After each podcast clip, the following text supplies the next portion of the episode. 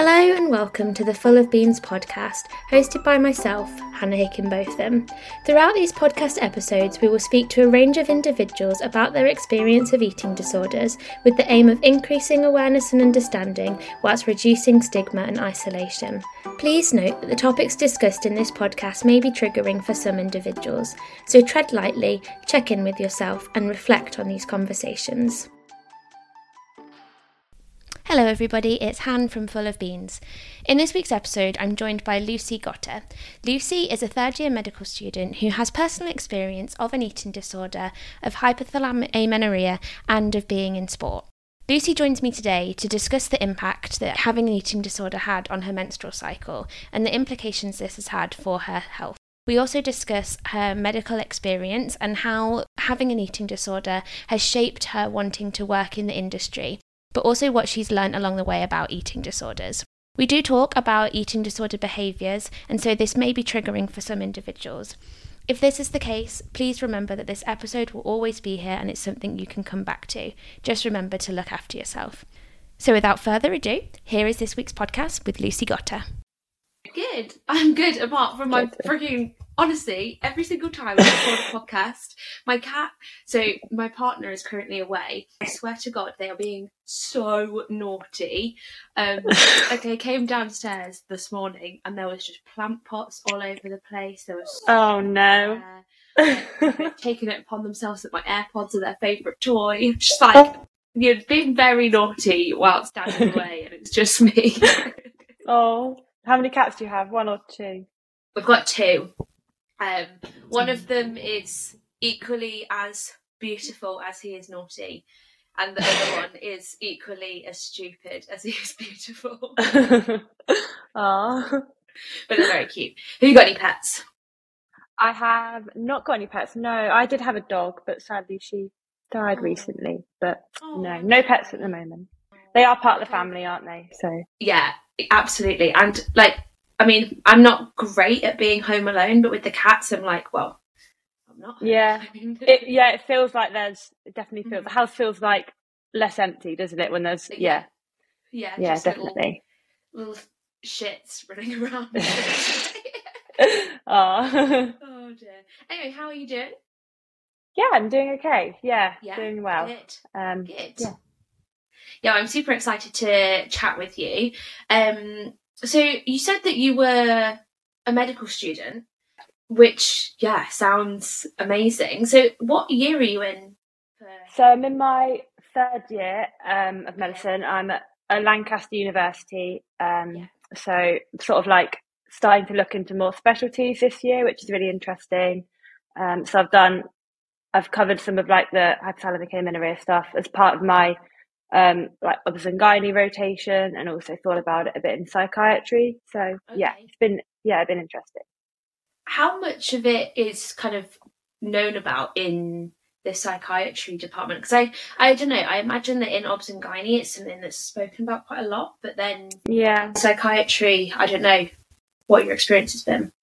I suppose I think um like eating disorders in general, there's not much um, exposure for medical students, definitely. And that's something that I think um, medical schools are trying to address a bit more. I think a lot of people um, are unaware of it. And then that's reflected in like when you go and when people go and see a GP, it's often unrecognized for a long time until it is really, really obvious. So I think by sort of um, like exposing medical students to it is hoping to like improve that uh, in the future.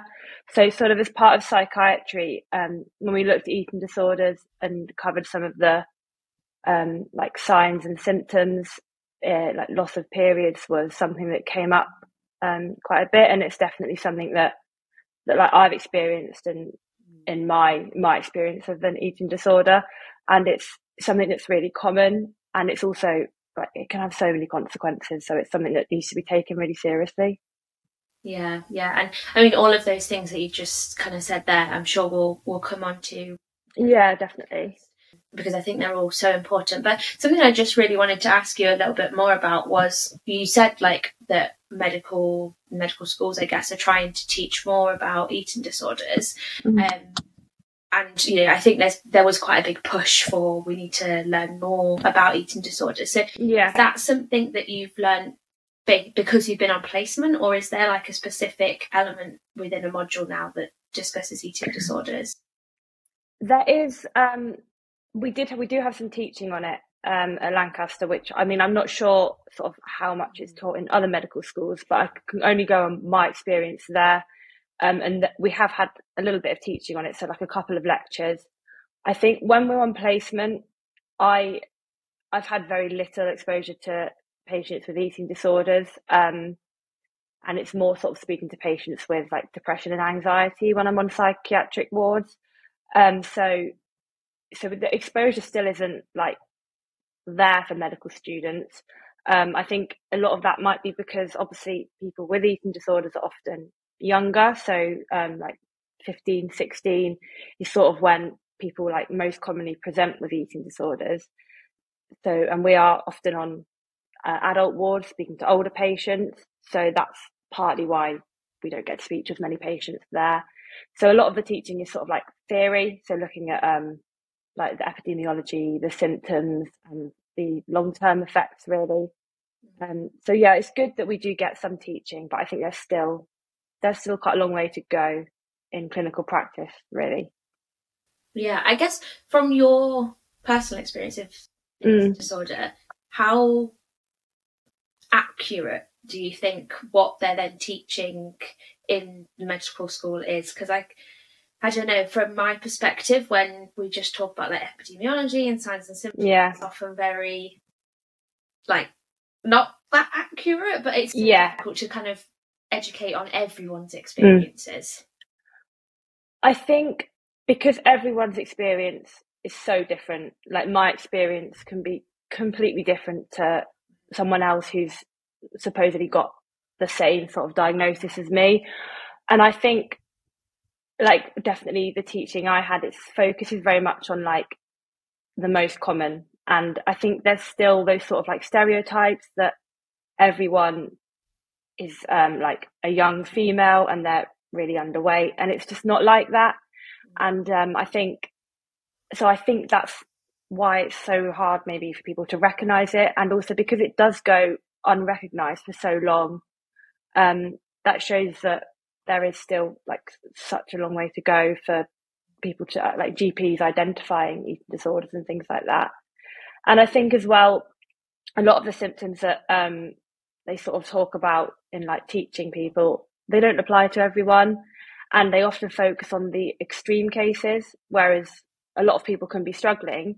They may not look like they're struggling as such, or they may not be sort of at the extreme, the extreme end of having an eating disorder, but they're still, they're still really struggling mentally and physically as well. Like I know for me personally, I had no idea the effects I was, the damage I was causing my body inside because I always looked okay and nobody probably would have been able to guess how much I was struggling and the effects it was having on me. So I think that's why we've still got such a long way to go in educating and like raising awareness really.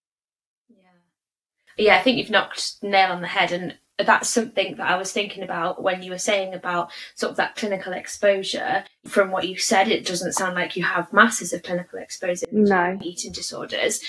But on a psychiatric ward, you know, excuse me if I am wrong, but I would imagine that the people that, you know, if they do go to hospital are going to be people with, you know, very severe eating disorders. Definitely. At maybe a very critically low weight, predominantly yeah. anorexia. And then you have the issue of people then see that and think, okay, that's an eating disorder. Yeah. So then, like you say, when it comes to, you know, being out, maybe being a GP and coming across somebody, things like bulimia, binge eating disorder, mm. or if someone has anorexia and they're not at critically low weight, just wouldn't be recognised because they've not seen it in their practice. And I think it's yeah. it's really difficult because we do have so many stigmas associated with eating disorders, which almost yeah. being in a clinical setting perpetuates that because you only get to see the people that are severely underweight um, because you know more often than not people with binge eating disorder aren't the ones admitted to hospital That's yeah, that's exactly what I found, and I think, like like you say, if you're admitted to hospital, you are you know you might be being fed via an NG tube. You are you are in a, a critical condition, but I've read statistics recently that only six percent of people with eating disorders are significantly underweight, and I think by sort of focusing just on that that really severe those severe cases, it can sort of invalidate other people struggling a little bit and make you think, well, I'm not in that position, so I'm fine. I don't, you know, I don't, I don't, I don't have an eating disorder. I'm nothing like that. I'm fine. But that's that's not the case, and that's something that like it took me a really long time to get my head around, and I was sort of adamant that no, I'm fine. Like, look how I could be, I'm fine. But in reality, it's only such a small minority of patients who are in that condition, and so that's why it's so important, like for GPs to recognize early if someone is struggling mm. instead of saying sort of things like well look your bmi is still healthy your weight's still healthy so you're okay you you know and i know that's that's sort of what i was told i was said well your bmi is still in the healthy range so we can't do anything but that's sort of not what someone who is struggling needs to hear because it makes you think well okay so i'm still all right so to get help i need to lose more weight and that's sort of I had those thoughts going on my in my head for a long time, and I think a lot of people do. Yeah, I, I think undoubtedly. Um, I think you know to be told your weight isn't low enough mm. to get support for quite a weight centric condition. Yeah, um, if it it shows just a massive lack of understanding, but also a lack of Definitely. resources and ability to help people that you know i've always thought you know if you're able to help people in that position that are coming to you because they've recognized that something is impacting their life to help them before things do get super critical yeah. to go into hospital surely that's going to save you a hell of a lot of time and money. Um, yeah. and we know that like early intervention is is really useful for that but I guess just to talk a bit more about your personal experience, mm. what was your experience with an eating disorder? Um, so my, it started sort of when I was about 15, 16. Um, it started with sort of probably I'd say like good intentions in my eyes. Like I just wanted to lose a little bit of weight. I thought if I sort of adjust my diet a little bit, um, I can help, I can help myself there and it it very quickly sort of just spiraled out of control really which is something a lot of people do say. I cut out sort of like all carbohydrates. Um, i started really seeing food as either good or bad. And i was eating a really really restricted diet from quite quickly really after i made those decisions. Um, and it was it was pretty much just like vegetables and minimal carbohydrates. Um, I decided to go vegetarian. I always, when people asked me why, I always said, oh, well, I just don't like meat. But, you know, that wasn't true really. Um, when I was younger, I used to love like a bacon sandwich and things like that. But, um, it was just all part of that, that control and that restrict, restricting of my diet really. And I suppose it's just something I thought I could control. Um, and then sort of things just got worse and worse. I think when you when you're striving for something with no sort of end goal, it becomes so easy to just lose control completely. And when I lost a little bit of weight, I wanted to lose more, and that just kept going for a long time, really. Um, I lost my period completely. I think I went I went about four or five, three or three and a half, four years, and I didn't have a period at all. Um, I was freezing cold all the time. My hair was like really thin and brittle. Um, and I, I just, I really neglected myself for a long time. And on top of that, I was exercising a lot as well. And I was exercising on like sort of like no source of energy really. Um, and that's, yeah, that just kept going. And I think it got a lot worse when I went to university, sort of moving away from home, was like an added stress. And I don't know, when I felt sort of stressed and under pressure, particularly around exam time and things, that's when I thought, well, one thing I can control is what I eat. And so I just became really, really restrictive. And I think when people say things like, "Oh, you you have such a good sense of control around food," like, "Oh, I wish I could, I wish I had that sort of like self discipline," it makes you think, "Oh, like, wow, I'm good at this," and then you keep going. So things like in school when we had like cake rounds and people would like bring in cake and biscuits and stuff, I'd always say, "Oh, no, no, I don't want one." And people would be, "Oh, like." I wish I could say no, and oh, you have, so, you know, you're so good at saying no to these foods. But that, you know, looking back now, it's it's nothing to there's nothing to be proud of at all. It's it's the opposite really because I'm just depriving myself. Um, and it took me until September of last year to finally admit and recognize that I did have a problem. Um, I remember telling my mum for the first time. Um, it was right in September, just before I, just as I was starting third year medicine, and I was just, yeah, I just, I think I was in such a bad place at that time. I just thought, well, I can't go on like this anymore. I, I need help.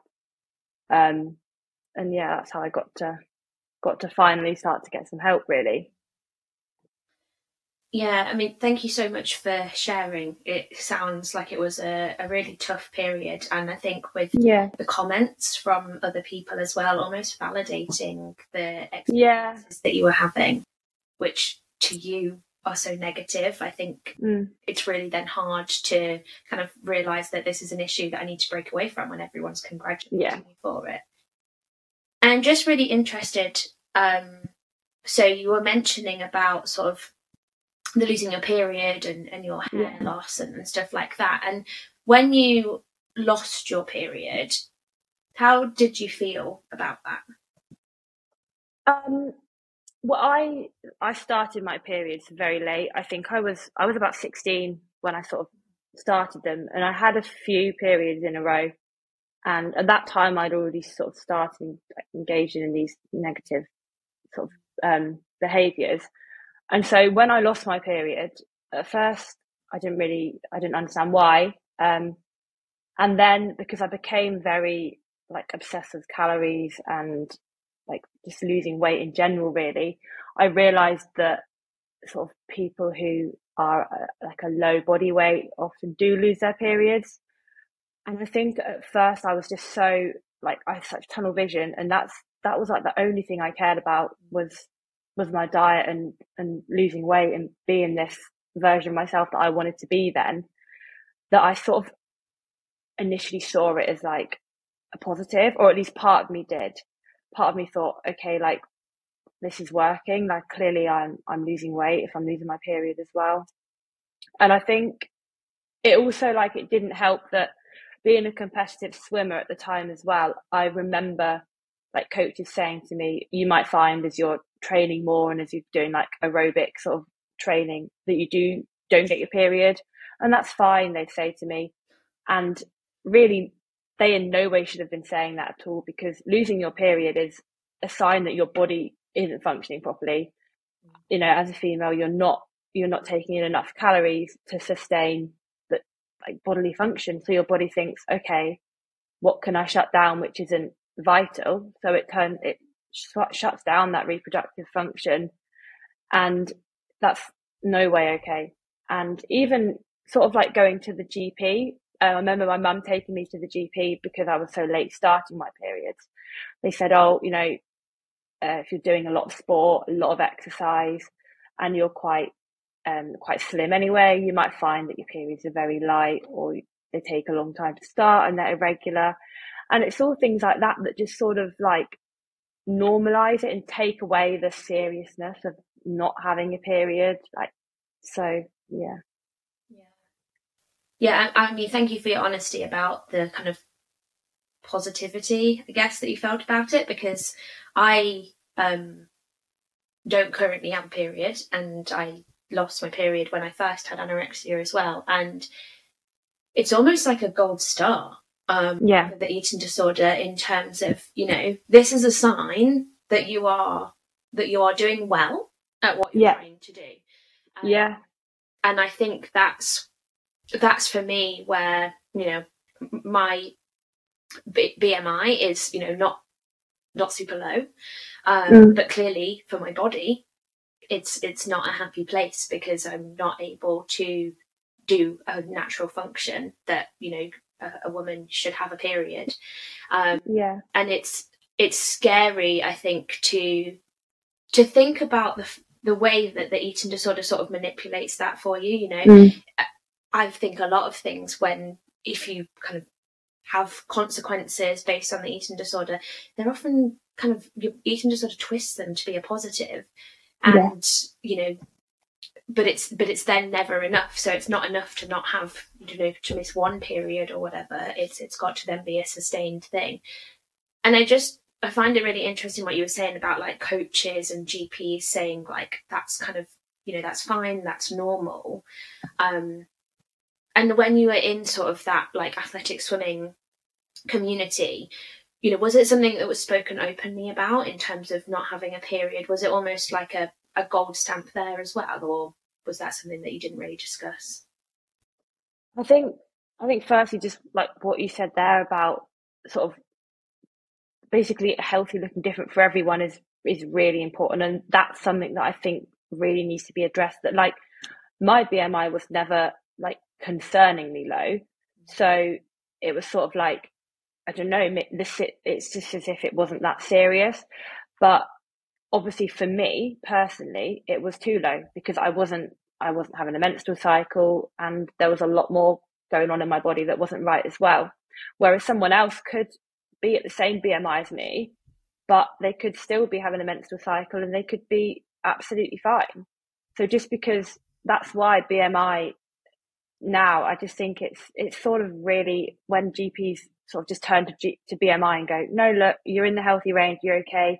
It's just it's such a it's such a like standard measure, and it it just it can't apply to everyone, and that's what I think it, that's what I think needs to change. Yeah, because that's what I experienced definitely. Um, and then regarding sort of the other question, um, I I was always sort of very I didn't talk um, to friends really about my period because at school I was sort of like the only person like in my like friendship group who didn't sort of have periods. Other girls were a lot more open in talking about it, so I was always like I don't know, I felt like I'd be very judged in that sense if I if I said, "Oh, actually, I, I don't, I don't have periods," that whenever people would ask me for sanitary products, and I obviously didn't have any, mm-hmm. um, I'd never would say it's because I don't, I don't even have periods. And I think, um, in terms of sport, it is still, it's, it's still normalized. Really, I think it's we're getting better at recognizing that it's not normal at all. And there's been quite a lot of talk in the media like recently, especially regarding like gymnasts, dancers, and swimmers. Um, but certainly when I was swimming, I yeah, I just didn't I didn't really like talking about it because I just felt like I would be judged. Um, and I think as well being like being smaller than quite a lot of the other girls, I was quite late to develop. It made me feel like I stood out a bit and looked a bit different. Like I looked a lot younger for my age, which I didn't like at the time. And when people would sort of comment on like size and shape and things like that. Um, it's all things that like I didn't like and just made me feel probably insecure and contributed to that sort of like bad body image I experienced when I was younger.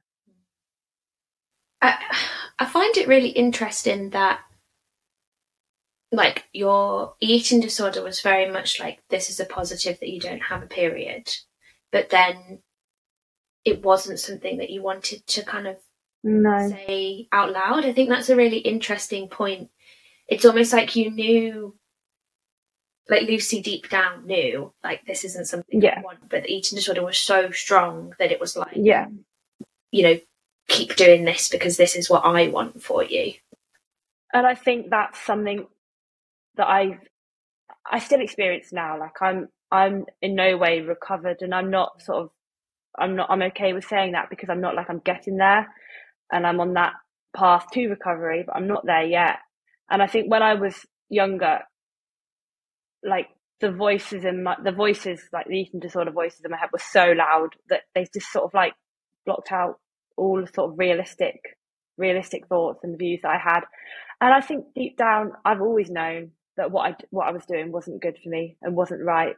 And I think, I think definitely since I started studying medicine, and like I became aware of what I was doing to my body, I've always known it wasn't right. And I've always said to people, like, I could sort of be sat in like a consultation room and I could talk to someone about diet and exercise and why they need to have periods and why why you need to be exposed to estrogen. But it's like that just doesn't apply to me. And that's the thing about eating disorders that I've always thought is just so weird. Like I could sit and talk about it and like educate other people, but I just can't, it's like I can't take my own advice. And that's just, and even now knowing the damage that I've done to my body and the, the position I'm in, it's still, it's still a challenge every day to get myself to, to do what I need to do to sort of get myself better. And that's something that a lot of people with eating disorders talk about. They're like, they know what they're doing, they know what they're doing is wrong, but they just can't sort of do what they need to do to fix it. So it's just, it's really, it's really difficult to explain. And I think that's why talking to someone who doesn't have an eating disorder, it's like they think, well, you know what you're doing is wrong, so you just eat more and just stop exercising. But it's like, you just, yeah, it's so hard to explain, really. I'm sure you have seen me smirking whilst you were saying that, and I completely like you know everything you were just saying. I was like, mm-hmm, yeah, yeah, yeah, because I think I have had such a similar experience in that you know I am a registered nutritionist. I've done a degree mm. in eating disorders. Yeah, and I do this podcast, and everyone's like, "Come on, you, you know, know yeah, yeah, you know what you need to be," and yeah, that's exactly it. I know what I need to be doing, and if I was sat across from myself as, you know, my best friend or whatever, I would be saying, Come on, mate, like, you know what you need to be doing. Let's, yeah. on with it, let's do it. But, uh, and I've said this quite a few times on the podcast, you know, when you have an eating disorder, for me personally, and this might be different for you, but often the reason that you're engaging in those behaviors is because you want to hurt yourself. You know, it's it's not mm. as simple to just say like, oh, well, you know, eat more because you're not currently looking after yourself. Like, there's a reason I'm not looking after yeah. myself. And I think that is the thing that people kind of struggle to understand. Yeah. Because, you know, I would hope as a normal functioning human being that you do want to take care of yourself. And I think that's why it's so easy to say to other people because often people with eating disorders as well are so caring for others. And that's why, you know, you see so many people that have had an eating disorder go into, you know, like yourself, go into the medical setting or go into therapy or whatever because mm. they want to they care so much for other people, but they've just not maybe got that ability to care for themselves, which I think is is what's yeah. about recovery is finding that like self compassion and everything like that. Um, but I'm interested into your like movement into your your medical studies and stuff was mm. that inspired by your experience of an eating disorder, or was that something that you kind of think is separate and just wanted to do that anyway?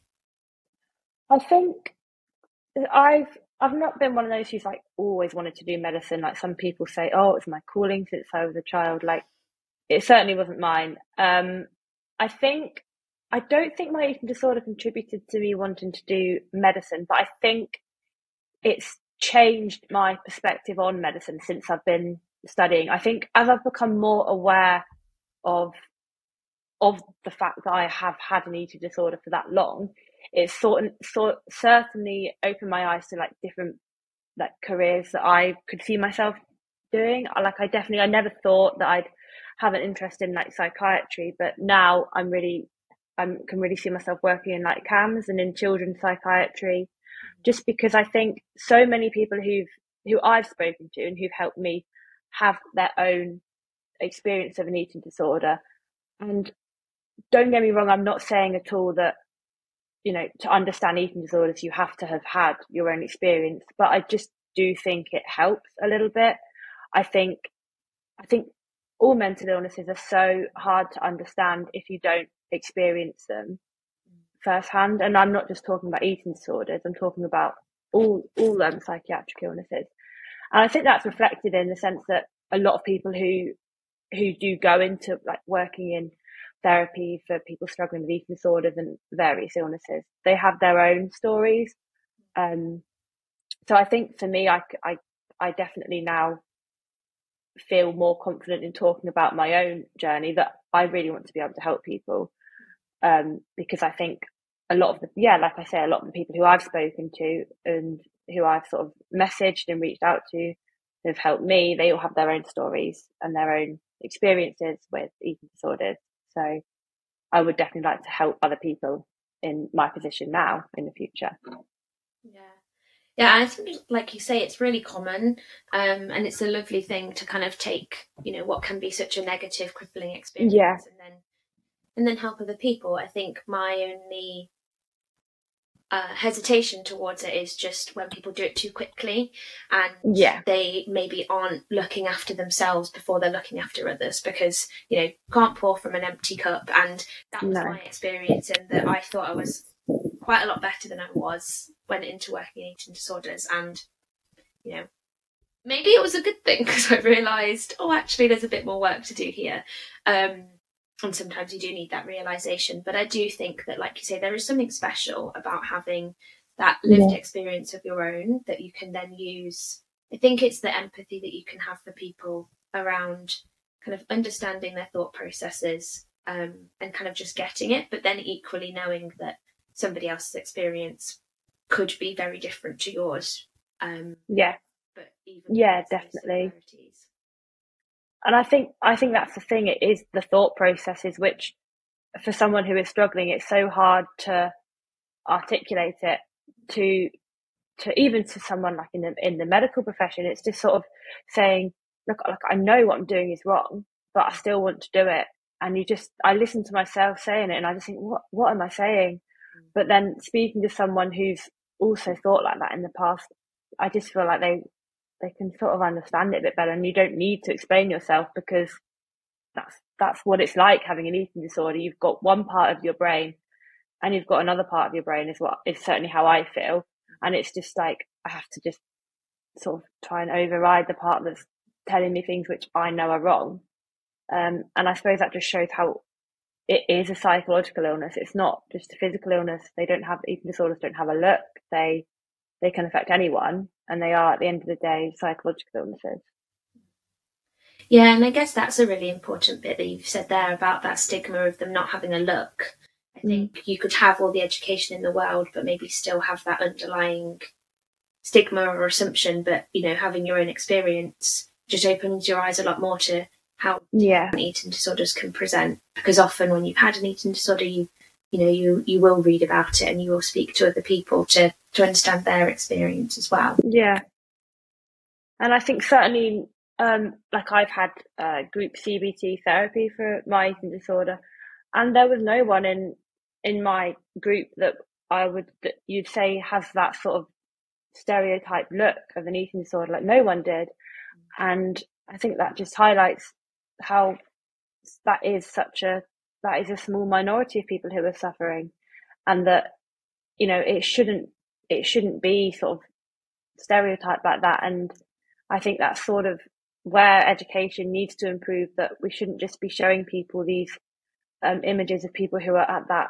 that really far end of the spectrum who are really really suffering when you've got the you know the majority of people who don't look like that but they are still really suffering. And if they don't get that help then that's the direction they're going to head in. And i think i think a lot of a lot of the damage that you do to your body you can't see.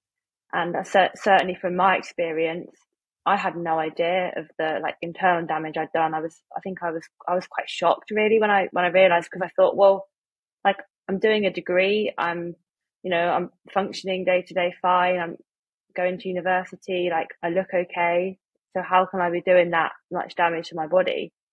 Um so that just shows that they don't have a look really and that they are so different for everyone yeah, I think what you've just said there about, you know, you look okay, you're doing this, you're doing that. I think that is honestly when it's the most dangerous Mm. because when you can function, fully function, um, you know, you can have a job, you can go see friends, you can engage in relationships, you can do stuff, you can exercise, blah blah blah. But the internal consequences are something that you do and they are happening, you know, live and ready. That is when things go on for the longest because mm. you know this this is absolutely my situation at the moment in that I'm fully functioning but inside I just dread to think what's going on but yeah. no excuse is big enough for me to not do what I normally do so yeah I can absolutely on my knees but it's like no no no you still got to exercise because yeah. like what's going to happen if you don't? Whereas and i'm not saying in the slightest that you know being in a really critical position would be even easier because it, it would not be in the slightest. But um i think it's very difficult when you don't have external factors saying to you you've got to stop. Um and yeah. you know i think people that are in really critical positions still have that internal voice of you've got to carry on. Like that's I think where eating disorders are so scary because there's there, there's no stopping. Um, you know, somebody you know, really puts everything in to make you stop, the eating disorder will keep going until until well, until whatever. Um, but I guess talking about those internal consequences from from your experience and your medical experience, what are the kind of consequences of losing your period?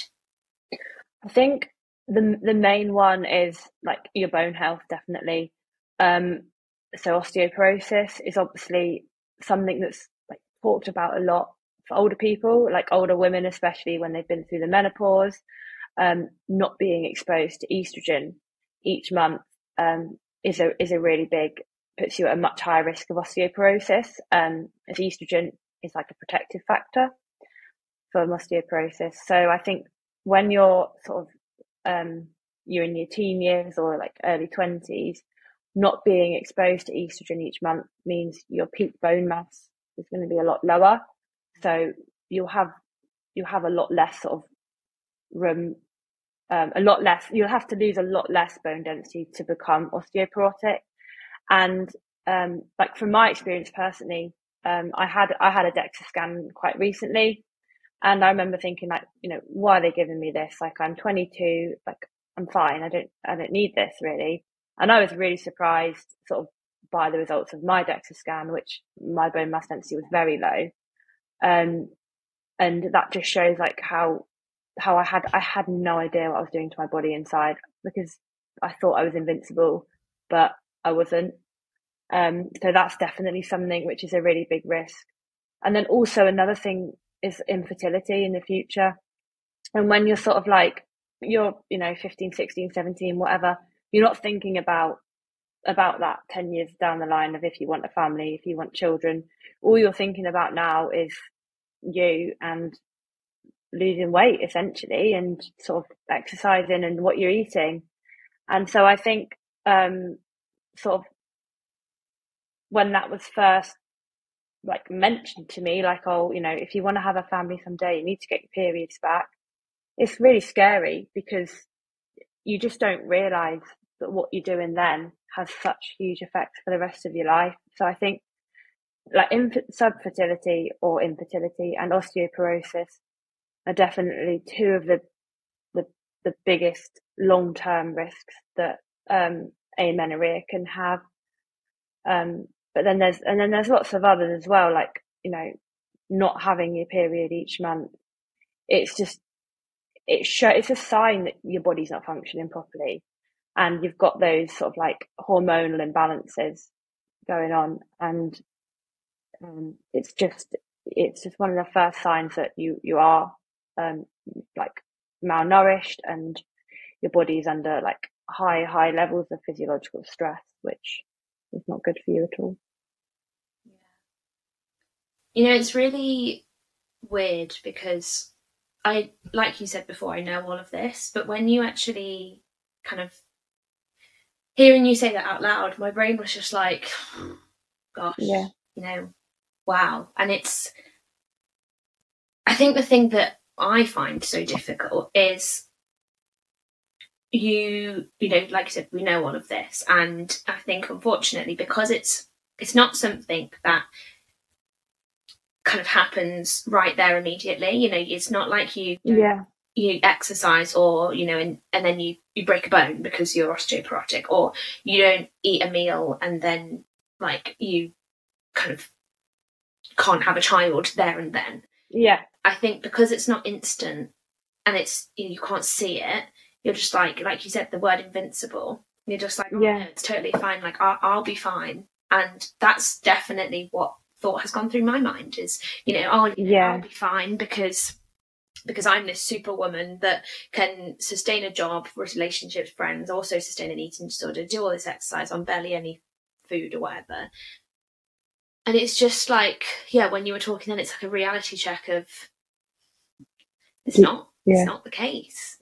And that's that's hard. But then part of me is like, is that a positive to have that reality check? You know, maybe today you're not going to do anything about it, but it's almost like you're letting that thought come in. And before, maybe it would have just been the eating disorder, like, no, no, it's rubbish, it's rubbish. But then to actually be like, oh, this could possibly be something that will affect me. It's almost like you're letting that healthy voice come in, I think. I think, yeah, I think, um, in a way, like for me, that was a bit of a reality check, and I think before I had that sort of like, like that DEXA scan, although I've had blood tests which have shown that you know my body isn't isn't working as it should be, I've never had that sort of like, like evidence, if you like, that that I am causing myself a lot of damage, and I think I've always like I said before, I've always sort of just gone, no, I'm fine. Like, look, I'm fine. I'm okay. But I think sort of when, when I uh, spoke to the doctor recently about that DEXA scan, it was almost like I did to think like, wow, I, I've been doing this and I've had no, I, no idea of it really for so long, or at least I've had, I'd completely like clouded, clouded vision, if you like, like I, I knew what I was doing wasn't right, but I had no idea that those, that it was going to cause me those effects so soon. And I think because you just don't think about the long term consequences and like you know that those things can happen, but you don't think they're going to happen to you, sort of thing. You think, no, I'm just I'm just trying to eat healthily and I'm just trying to exercise, and it does start off with those good intentions, but it just really quickly becomes something that's so bad for you. And maybe it was a little bit of a wake up call for me, and it's changed the way I think slightly, um, or at least sort of helped me to to realize that I need to I need to change. Maybe it's done that. Yeah. I think sometimes you, I don't know, you kind of need to hit rock bottom and have that shock factor. Um, I recorded a podcast yesterday actually with Andy Jones, and, and he said that the first time that he had anorexia, the thing that kind of shook him up was his kids seeing him purge. And that is Mm. like the most awful, imaginable thing to go through. And actually, if I think about my experience, the thing that actually got me, one of the things that got me last time was my dad saw me hiding food at the dinner table. Yeah. And like the the sadness and shock on his face, I was like, oh my god, like this Yeah. is this is actually really having a negative impact on people. Um, but it's difficult because often you don't want to have to get to that moment where you're like, this is, you know, we shouldn't have to get to a point where No. it's that in order to. But I don't think that's anybody's fault. Don't think that's like a service's fault or anything. I think that is the way that the eating disorder has a, a grip. Um, in the Yeah. That. it has Yeah. to be something so powerful to actually override because the eating disorder is so strong. And you are. You're just like completely consumed by it, or at least that's how I feel. Like it has such a like. It still does. It still does now. Like I can't lie. It has such a strong hold on me, and I think, like you say about the hiding food, that's something that's happened to me as well. Like I've hidden food in in places, and like my mum's found it, and and like just seeing seeing the effect it's having on my family. It it re- and like people close to me, it really does hurt you, or at least it it really hurts me. And but just because it has such a strong hold on me, it's like it you just can't. You're just trapped in a cycle, really. And um, sometimes, yeah, like you're right, you do need that that wake up call sort of thing to think like you you need to sort this out and you need to make some changes. So you said that you're kind of, you know, on, on the path of recovery. Yeah. And I think, you know, that for me, there's no final destination. I think it's a ever evolving process. Um, Mm. But have you got your period back now, or is that something that you're working towards still? Um, so I've had I've had three periods. Um, they haven't been like like sort of your classic like four weekly regular cycles or anything, but I have had three periods um recently, and to me that was like I think I was really really happy the first time I got it back, and I think that's that's definitely a good thing because obviously that shows that I, I do want I, I do want to recover and I do want to completely to completely get my body functioning back how it should and get my physical health back. Um, I think it's really important though to remember that just because you have like two or three periods doesn't mean you're better. And I think the first time that I sort of did get my period, I was I remember saying to my mum, I said, "Look, I'm fine now. I'm I'm better. I'm recovered." And she was sort she was like, "Lucy, what what are you saying?"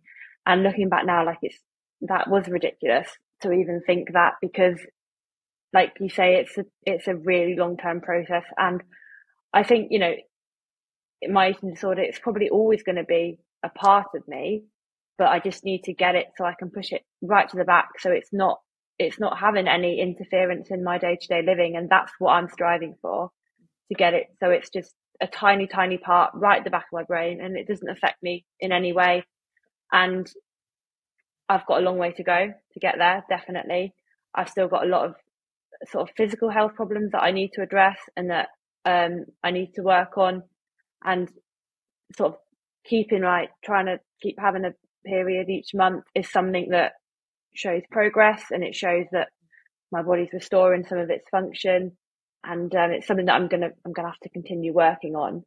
Um, so yeah, but obviously it is a sign of recovery. Um, it's not a sign that you're recovered, it's a sign that you're in the process of recovery. Yeah, thank you so much for sharing that. And it's lovely to hear that that was sort of a, a positive experience for you.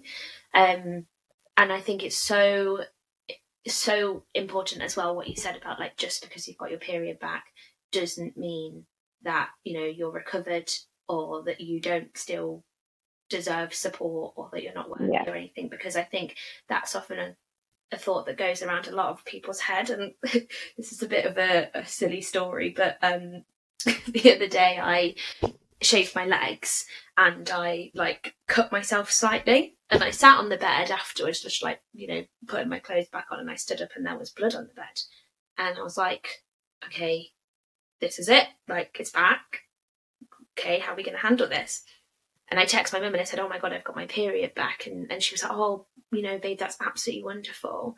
And I was like, "Does that mean that I don't need help anymore? Does that mean that I'm okay?" And and she was like, "Hannah, we all know very much like that, you know." Your response to this just indicates how like how much you do need us support yeah. and you're you're not necessarily there. And then obviously I realised that it was because I'd cut my leg. And it was really interesting because part of me was, you know, the eating disorder was like, oh, you know, you failed, your period yeah. like you've not got an eating disorder anymore. But part of me was like, I'm doing this. Like, yeah. I'm, I'm doing this. And it was really nice, even though it actually wasn't my period, it was really nice to sort of have that pride and yeah.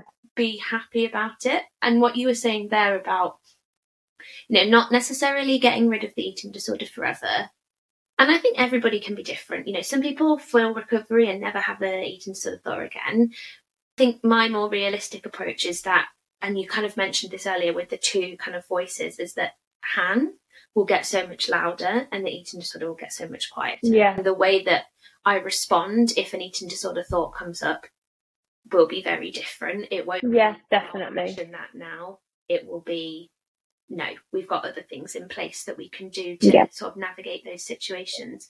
And I think that through recovery will really help with when things like getting a period coming back happens because I love that you were kind of positive there because that just shows like Lucy's voice getting so much louder. Yeah, definitely. Yeah.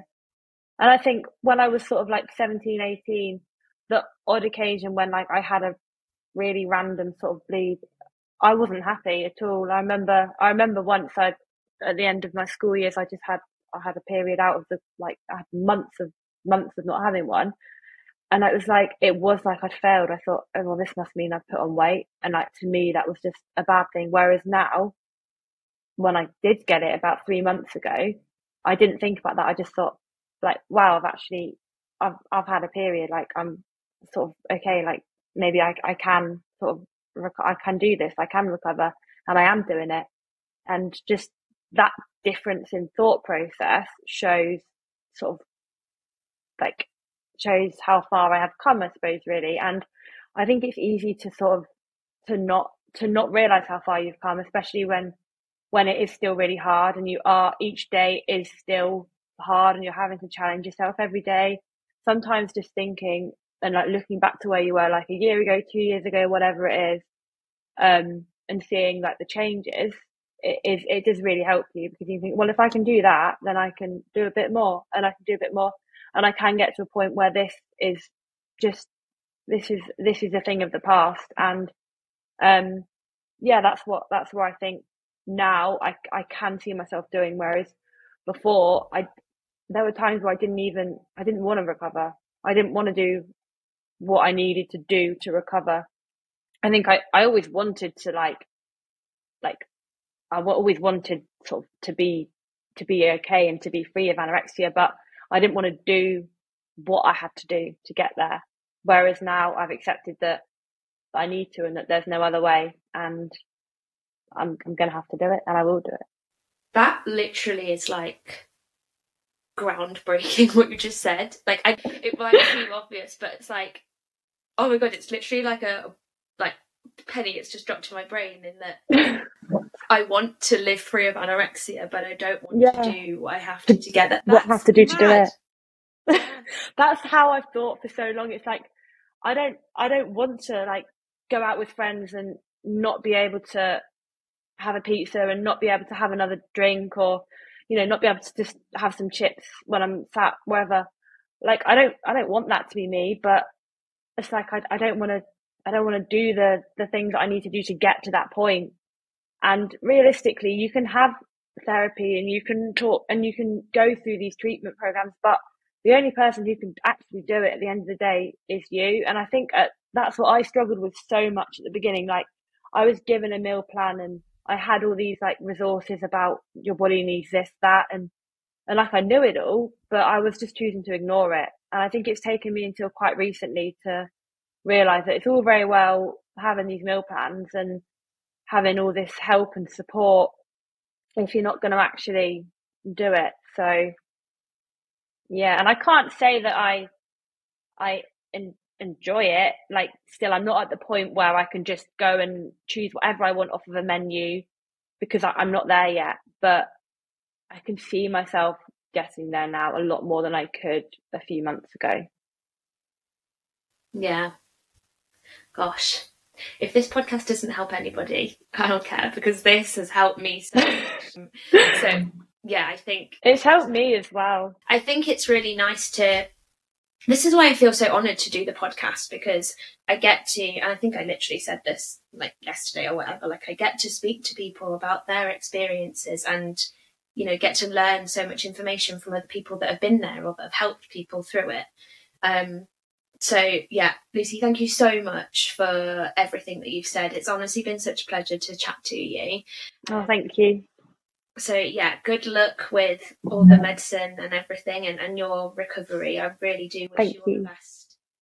Thank you very yeah, same to you as well, definitely. I think I think this is like amazing. It's really helped me, and I can imagine that it helps everyone who speaks to you because just sort of speaking about my experience, hearing about yours, it just it does help. And I think mm. I think it's taken me a long time to realize that talking about it can be like therapy, really, like for yourself. So just thank you so much for having me. Yeah, thank you. If you enjoyed listening today, you won't want to miss next week's episode, so be sure to subscribe. Eating disorders are crippling illnesses, but with the right support, they can be recovered from. We really hope you enjoyed this episode, but if you require more support right now, please look into charities such as First Steps and Beat for support or talk to someone you trust.